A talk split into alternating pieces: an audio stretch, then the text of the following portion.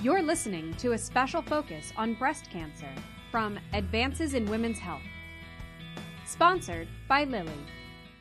Coming to you from the floors of ESMO twenty nineteen in Barcelona, Spain, this is ReachMD. I'm Doctor Matt Birnholz. I'm joined by Doctor Randi Reidunsdatter, who's a researcher at the Norwegian University of Science and Technology, who produced a new paper uh, recently and soon to be published called Agreement Between Patients and Oncologists on the Severity of Patient Symptoms and Functions During a One-Year Follow-Up After Breast Cancer Treatment. Doctor Reidunsdatter, welcome to you. Thank you. Thank you very much.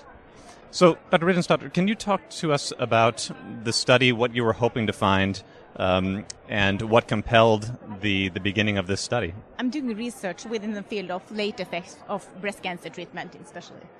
And uh, this is a study assessing the agreement between uh, patients and physicians' ratings on the severity of symptoms and fun- functions in, in cancer patients.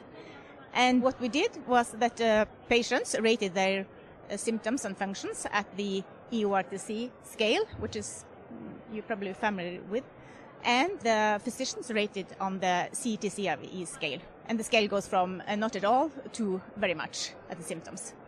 So we assessed at several time points during uh, treatment and uh, one year after treatment. And this on the poster is the assessment immediately after ending radiotherapy. And we assessed the fatigue, hot flushes, arm pain, breast pain, and emotional and physical function.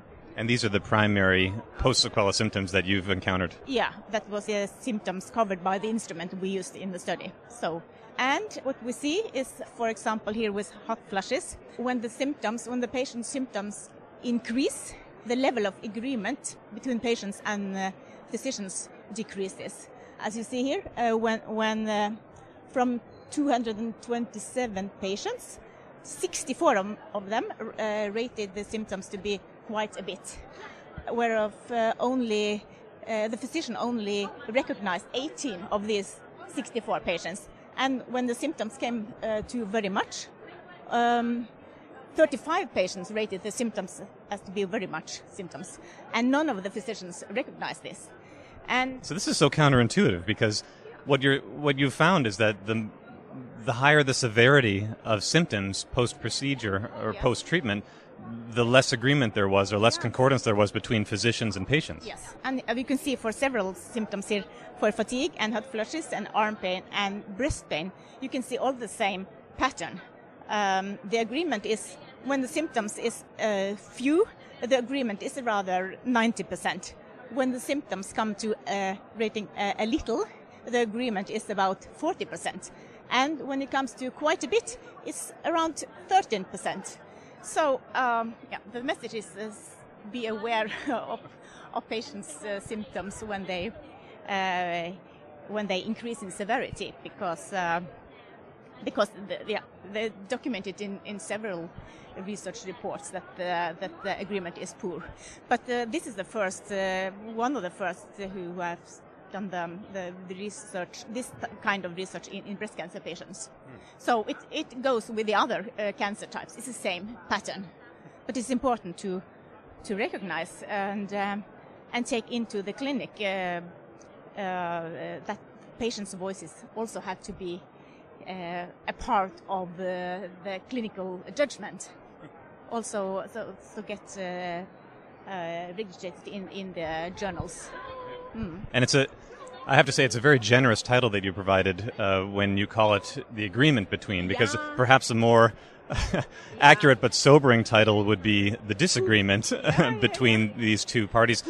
What do you think, it's early yet, and there's more research to be done, I'm sure, but what do you think accounts for this disparity between severity of symptoms and agreement between physicians and, and patients? Why is it that the more severe symptoms come or become, the the more disagreement there is, or the less acknowledgement there is from physicians?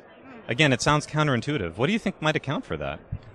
Well, uh, symptoms is a very uh, very subjective matter. It's, it's uh, so um, it could be the the context where the patients are reporting their symptoms. They could uh, underestimate it in front of the the doctor. Uh, could see I, I'm more healthy than I'm than I really am. Uh, it could be that there is a lack of time and the, the, the physician hadn't the time to, to, to ask properly. So, and the setting. So, so, so it could be many explanations, but uh, this is what we are going to look more into, what could be the reasons for it. But, but we know for, from, from several fields that it, there is a poor agreement, so we have to, uh, the, the learning outcomes, so we have to take uh, home is that we have to use the patient's voice in, in, in, uh, in, in describing their symptoms and, uh, and use it in, in the clinic, together with uh, the clinician's uh, judgment. So that's a take-home message. Well, it's a great take-home message for us to part with for this interview. I really want to thank you for your time to give us a sense of, of this. Before we go, um, one last question for you. Obviously, this study was centered in your uh, home university. Yep. Do you feel like this applies both nationally and internationally beyond uh, Norwegian borders? According to the literature, yes, I, I think it's it's uh, common uh, also uh, outside the Norwegian borders. Yeah, I think so. It would be generalizable to, to, to other countries as well. Well, Randi, thanks again for your time. I really appreciate having you on, on ReachMD. Thank you very much. For access to this and other episodes, visit reach M D dot com. I'm Doctor Matt Birnholz. Thanks again for listening. You've been listening to this special focus on breast cancer from Advances in Women's Health. To revisit any part of this discussion and to access other episodes in this series, visit reach M D dot com slash advances in women's health, where you can join the conversation and be part of the knowledge. Thank you for listening.